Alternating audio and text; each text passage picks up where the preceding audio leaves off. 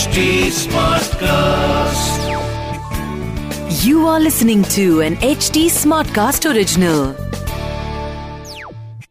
पवित्र ग्रंथ दुर्गा सप्तशती का पाठ हम सब करते हैं पर क्या आपको पता है दुर्गा सप्तशती कहाँ कही और लिखी गई थी और आपने हमेशा सुना होगा कि देवी की अष्टभुजाएँ हैं इसलिए उन्हें अष्टभुजी कहा जाता है परंतु आज मैं आपको दर्शन कराऊँगी विश्व भर की एकमात्र स्वयंभू अठारह भुजी देवी के।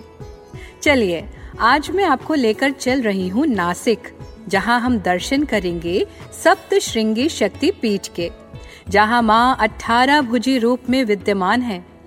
यहाँ की शक्ति है भ्रामरी और भैरव विकृताक्ष हैं। नमस्ते, मैं हूँ निष्ठा सारस्वत। और मैं आप सभी का एच टी स्मार्ट कास्ट की ओरिजिनल पेशकश इक्यावन शक्तिपीठ पॉडकास्ट में स्वागत करती हूँ। हिंदू धर्म के पुराणों के अनुसार जहाँ जहाँ माता सती के अंग, आभूषण तथा वस्त्र के हिस्से धरती माने धारण किए वहाँ वहाँ शक्ति पीठ बने। इस पॉडकास्ट के ज़रिए मैं आपको ले चलूँगी देवी के इक्यावन शक्ति पीठ की यात्रा पर, जिसमें जानेंगे कि शक्ति पीठ कैसे बने, उनका महत्व क्या है उसकी कहानी और वहाँ कैसे पहुँचे। मान्यताओं के अनुसार, इस स्थान पर देवी माँ की ठुडी, यानी चिन्ह का निपात हुआ था। माँ की इस प्रतिमा को सजीव माना जाता है। कहते हैं कि एक साल में यहाँ देवी के चमत्कारिक दो रूप नज़र आते हैं। चैत्र नवरात्रि में देवी का स्वरूप प्रसन्न तो अश्विन नवरात्र में गंभीर दिखता है। और यही विद्यमान है श्री मार्कंडे पर्वत, जहाँ माता रानी के परम प्रिय भक्त मार्कंडे ऋषि का आश्रम था, जिन्होंने दुर्गा सप्तशती कही। इसकी पूरी कहानी भी मैं आपको बताऊँगी। इस स्थान की महिमा अनंत है। इस स्थान पर आदि ऋषि मार्कंडे का आश्रम था, जो देवी आदि शक्ति के अनन्य परम प्रिय भक्त थे। ये आश्रम देवी सती और भगवान शिव के विवाह से भी पहले से यहाँ बसा हुआ था। उसके बाद देवी सती के देह त्याग की दुखद घटना हुई। जब भगवान शिव अपनी सुध बुद्ध खो बैठे, तब सृष्टि के कल्याण के लिए भगवान विष्णु ने अपने सुदर्शन चक्र से उनके शरीर के विभिन्न भाग कर दिए। जैसा कि हम जानते हैं, ये भाग जहाँ जहाँ गिरे वहाँ वहाँ शक्ति पीठ बने। यदि आप इसकी पूरी कहानी जानना चाहते हैं तो इक्यावन शक्तिपीठ विद निष्ठा के एपिसोड दो और तीन में सुन सकते हैं।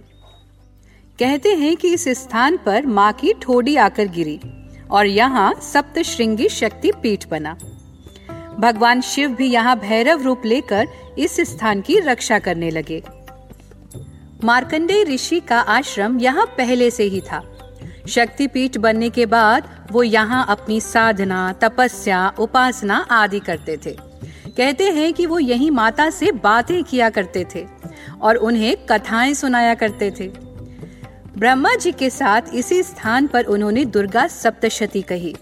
दुर्गा सप्तशती श्री मार्कंडे पुराण का ही एक अहम भाग है जिसमें 700 श्लोक हैं, जिस कारण इसका नाम दुर्गा सप्तशती दिया गया है। पौराणिक मान्यता के अनुसार ब्रह्मा जी और ऋषि मार्कंडे के बीच माँ दुर्गा पर हुए संवाद का अंश है। कहते हैं, ये महिमा इसी स्थान पर कही गई थी। फिर कालांतर में मंत्र दृष्टा ऋषि वेद व्यास जी द्वारा श्री मार्कंडे पुराण की रचना की गई। फिर मार्कंडे पुराण के देवी महात्म्य के 700 श्लोकों को निकालकर दुर्गा सप्तशती की रचना की गई। कालांतर में महिषासुर राक्षस के विनाश के लिए सभी देवी देवताओं ने इसी स्थान पर माँ की आराधना की थी। तभी देवी माँ अठारह भुजाओं वाली सप्तश्रृंगी अवतार में प्रकट हुई।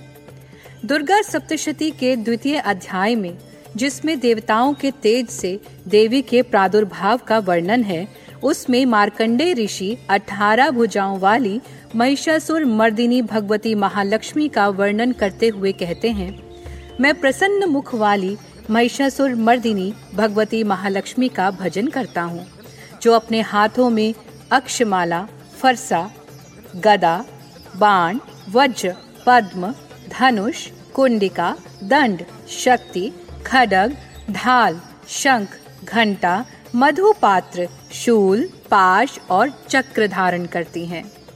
यदि आप इन शस्त्रों को गिनोगे तो इनकी संख्या अठारह ही है। इसके बाद देवताओं के तेज से देवी के प्रादुर्भाव का वर्णन है। ये सब घटनाएँ इस बात की पुष्टि करती हैं कि ये हमारे विशाल इतिहास का अंश है, ना कि कोई माइथोलॉजी सभी देवताओं ने महिषासुर राक्षस से लड़ने के लिए उन्हें अपने शस्त्र प्रदान किए थे। इसमें शंकर जी का त्रिशूल, विष्णु जी का चक्र, वरुण का शंख, अग्निदेव का दाहत्व ढाल वायु का धनुष बाण, इंद्र का वज्र और घंटा, यम का दंड, दक्ष प्रजापति का स्फटिक माला, ब्रह्मदेव का कमंडल, सूर्य की किरणें, काल स्वरूपी देवी की तलवार, क्षीर सागर का हार, कुंडल और कड़ा, विश्वकर्मा भगवान का तीक्ष्ण परशु और कवच, समुद्र का कमल हार हिमालय का सिंह वाहन और रत्न शामिल हैं। फिर और युग बीते। और इस स्थान पर श्री राम, सीता और लक्ष्मण भी वनवास के दौरान रहे और वो देवी की उपासना किया करते थे। उसके बाद रामायण युद्ध में जब लक्ष्मण युद्ध के मैदान में बेहोश पड़े थे, तब हनुमान जी लक्ष्मण के जीवन को बचाने के लिए संजीवनी बूटी की तलाश में सप्तश्रृंगी पहाड़ियों पर आए थे। सप्तश्रृंगी पर्वत रामायण में वर्णित दंडकारण्य नामक वन था। फिर वक्त बदलता रहा और ये स्थान फिर गहन वन में खो गया। फिर एक दिन माता रानी का एक भक्त यहाँ मधुमक्खी का छत्ता तोड़ने के लिए आया। उस समय उसे ये देवी की मूर्ति दिखाई दी थी और फिर से इस स्थान पर पूजा उपासना शुरू हुई। देवी की यहाँ महाकाली, महालक्ष्मी और महासरस्वती के त्रिगुण रूप में आराधना की जाती है। इसलिए इस स्थान पर हर मनोकामना पूर्ण होती है और हर सिद्धि साध्य होती है। पर विशेष रूप से सप्तश्रृंगी मंदिर के बारे में कहा जाता है कि यहाँ देवी की गोद भराई से संतान प्राप्ति की मनोकामना पूर्ण होती है। यहाँ नवरात्रों के दौरान देवी की गोद भराई की जाती है। यहाँ रोज हज़ारों भक्त संतान प्राप्ति की इच्छा के लिए माँ के दर्शनों को आते हैं। माँ की गोद भराई के लिए भक्त, नारियल, चुनरी, साड़ी, चूड़ी, सिंदूर, फूल और मिठाई का इस्तेमाल करते हैं। कहते हैं कि यहाँ देवी माँ अपने भक्तों को 18 हाथों से आशीर्वाद देती हैं। यहाँ महाराष्ट्र राज्य के प्रसिद्ध व्यंजन पूरन पोली का प्रसाद भी बांटा जाता है। देखा कैसी अद्भुत महिमा है हमारी माता रानी की। महाराष्ट्र के नासिक से 60 किलोमीटर की दूरी पर वनी गाँव में सह्याद्री पहाड़ी की चोटी पर 4800 फुट ऊँचे सप्तश्रृंग पर्वत पर स्थित है सप्तश्रृंगी शक्तिपीठ, जिसे वनी शक्तिपीठ या सप्तश्रृंगी गढ़ या फोर्ट भी कहा जाता है। सह्याद्री पर्वत श्रृंखला की सात चोटियाँ हैं। ये मंदिर छोटे बड़े सात पर्वतों से घिरा हुआ है। इसलिए यहाँ की देवी को सप्तश्रृंगी यानी सात पर्वतों की देवी कहा जाता है। मान्यता है कि सात पर्वत अपनी प्राकृतिक सुंदरता से देवी माँ का श्रृंगार करते हैं। इसलिए इस मंदिर का नाम सप्तश्रृंगी पड़ा। किले पर 108 जल कुंड सूर्य कुंड जल गुफा तांबुल तीर्थ, मार्कंडेय ऋषि का मठ शिटकड़ा और शिव तीर्थ जैसे पवित्र स्थान भी हैं। नासिक से वनी गाँव तक का सफ़र बहुत सुंदर है। ये इलाका आज भी घने पेड़ों से घिरा है और कई औषधीय जड़ी बूटियों का मुख्य स्रोत है। माता का ये शक्तिपीठ बहुत ही भव्य मंदिर है। पार्किंग एरिया के पास से ही रोपवे का टिकट मिलता है और दूसरा रास्ता सीढ़ियों की तरफ़ जाता है। यहाँ का रोपवे बहुत अनूठा है। ये भारत का पहला फ्यूनिकुलर रोपवे है जो यूरोप के स्विट्जरलैंड जैसे देशों में ही देखने को मिलता है। सौ रुपए का रोपवे का टिकट लेने के बाद अंदर जाते ही रेस्टोरेंट्स और प्रसाद की दुकानें हैं। माता की गोद भराई का सारा सामान यहीं मिल जाता है। फिर रोपवे पकड़कर सीधा पहाड़ी की चोटी पर दो मिनट में ऊपर मंदिर पहुँच जाते हैं।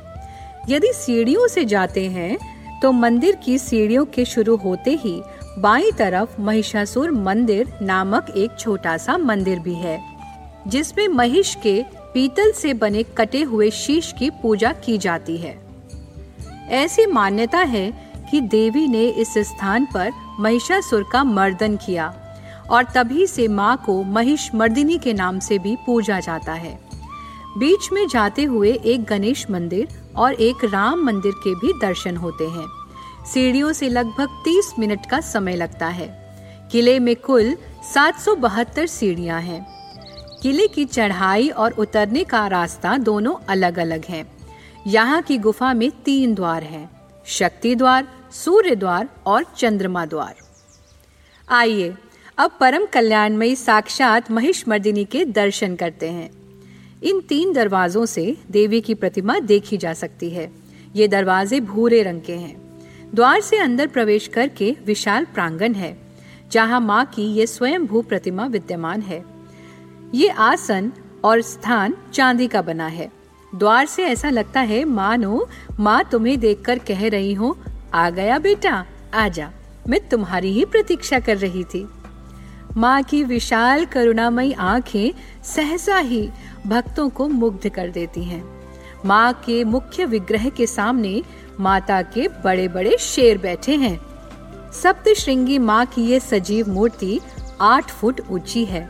इसकी अठारह भुजाएँ हैं, जिनमें उन्होंने अलग अलग अस्त्र शस्त्र पकड़े हुए हैं। माँ की प्रतिमा गेरुए रंग की है। ये चट्टान में स्वयं ही उकरी हुई है। इसे किसी ने बनाया नहीं है।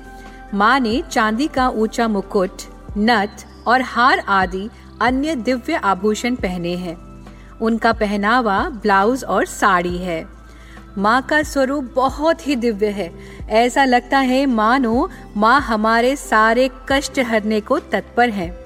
हमारी सारी प्रॉब्लम, सारी नकारात्मकता माँ के इस स्वरूप के दर्शन मात्र से ही नष्ट हो जाएँगी। सोचो, जिसकी माँ शेरों वाली अठारह भुजाओं वाली अठारह अस्त्र शस्त्र धारण करने वाली महिषासुर जैसे राक्षस का मर्दन करने वाली हो, उस बेटे को या भक्त को जीवन में कोई भी कष्ट कैसे हो सकता है? मंदिर के सामने के आँगन में एक त्रिशूल है, जो दियों और घंटियों से सुशोभित है। देवी के अन्य मूल्यवान सामान हैं, जो आम तौर पर वाणी में विशेष सुरक्षा में रखे जाते हैं। और विशेष त्योहारों के दिनों में देवी के श्रृंगार में सुशोभित करने के लिए उपयोग में लाए जाते हैं। चैत्र और अश्विन नवरात्र में यहाँ विशेष उत्सव होते हैं। एक साल में यहाँ देवी के दो स्वरूप नज़र आते हैं। कहते हैं कि चैत्र में देवी का स्वरूप प्रसन्न तो अश्विन नवरात्र में गंभीर दिखता है। सप्तश्रृंगी माता को ब्रह्म स्वरूपिणी के नाम से भी जाना जाता है। इस पर्वत पर पानी के 108 कुंड हैं, जिन्हें शिवालय तीर्थ भी कहा जाता है जो इस स्थान की सुंदरता को कई गुना बढ़ा देते हैं। सामने मार्कंडे पर्वत के सुंदर दर्शन होते हैं। ये स्थान अपने आप में ही बहुत सुंदर है। ये चारों ओर सुंदर सप्तश्रृंगी पहाड़ियों से घिरा हुआ है जो फॉरेस्ट एरिया है। माता के मंदिर के आसपास श्री सिद्धेश्वर महादेव मंदिर आदि और भी बहुत सारे दर्शनीय स्थल हैं। भक्त सारा दिन यहाँ आनंद लेते हैं। माता का भंडारा भी यहाँ सारा दिन चलता है। यहाँ रुकने के लिए सप्तश्रृंगी ट्रस्ट की धर्मशालाएँ भी उपलब्ध हैं। परंतु अधिकतर भक्त नासिक में ही रुकते हैं। नासिक में त्र्यंबकेश्वर, ज्योतिर्लिंग, पंचवटी घाट, तपोवन आदि स्थानों के भी दर्शन अवश्य करें। अब मैं आपको बताती हूँ कि यहाँ आसानी से कैसे पहुँचे। सप्तश्रृंगी देवी के दर्शन हेतु जाने के लिए सबसे नजदीकी एयरपोर्ट नासिक है। सभी मुख्य शहरों से नासिक के लिए आसानी से रेल सेवा उपलब्ध है। सप्तश्रृंगी पर्वत नासिक से 65 किलोमीटर की दूरी पर स्थित है। यहाँ पहुँचने के लिए महाराष्ट्र परिवहन निगम के साथ निजी वाहन भी आसानी से उपलब्ध हो जाते हैं। आज के लिए इतना ही। अगले एपिसोड में मैं आपको लेकर चलूँगी एक ऐसे स्थान पर, जिसके बारे में सुनकर आप भी आश्चर्य करेंगे। हम चलेंगे महादेव के आदि धाम अमरनाथ, जहाँ अमरनाथ गुफा में ही स्थित है महामाया शक्तिपीठ, जहाँ माता के कंठ का निपात हुआ था। आगे की कहानी सुनने के लिए हमसे जुड़े रहिए। मैं हूँ निष्ठा सारस्वत और आप सुन रहे हैं इक्यावन शक्तिपीठ। अगर आप कोई जानकारी या फीडबैक शेयर करना चाहते हैं तो आप मुझे कांटेक्ट कर सकते हैं मेरे सभी सोशल मीडिया हैंडल्स पर। Nishtha Saraswat on Facebook Instagram और यूट्यूब पर।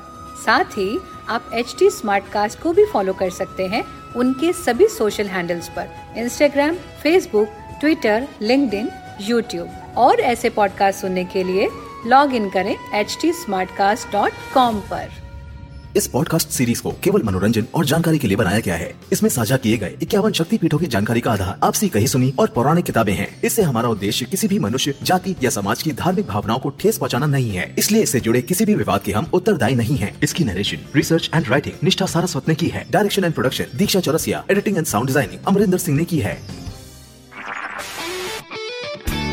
This was an HT Smartcast H Smartcast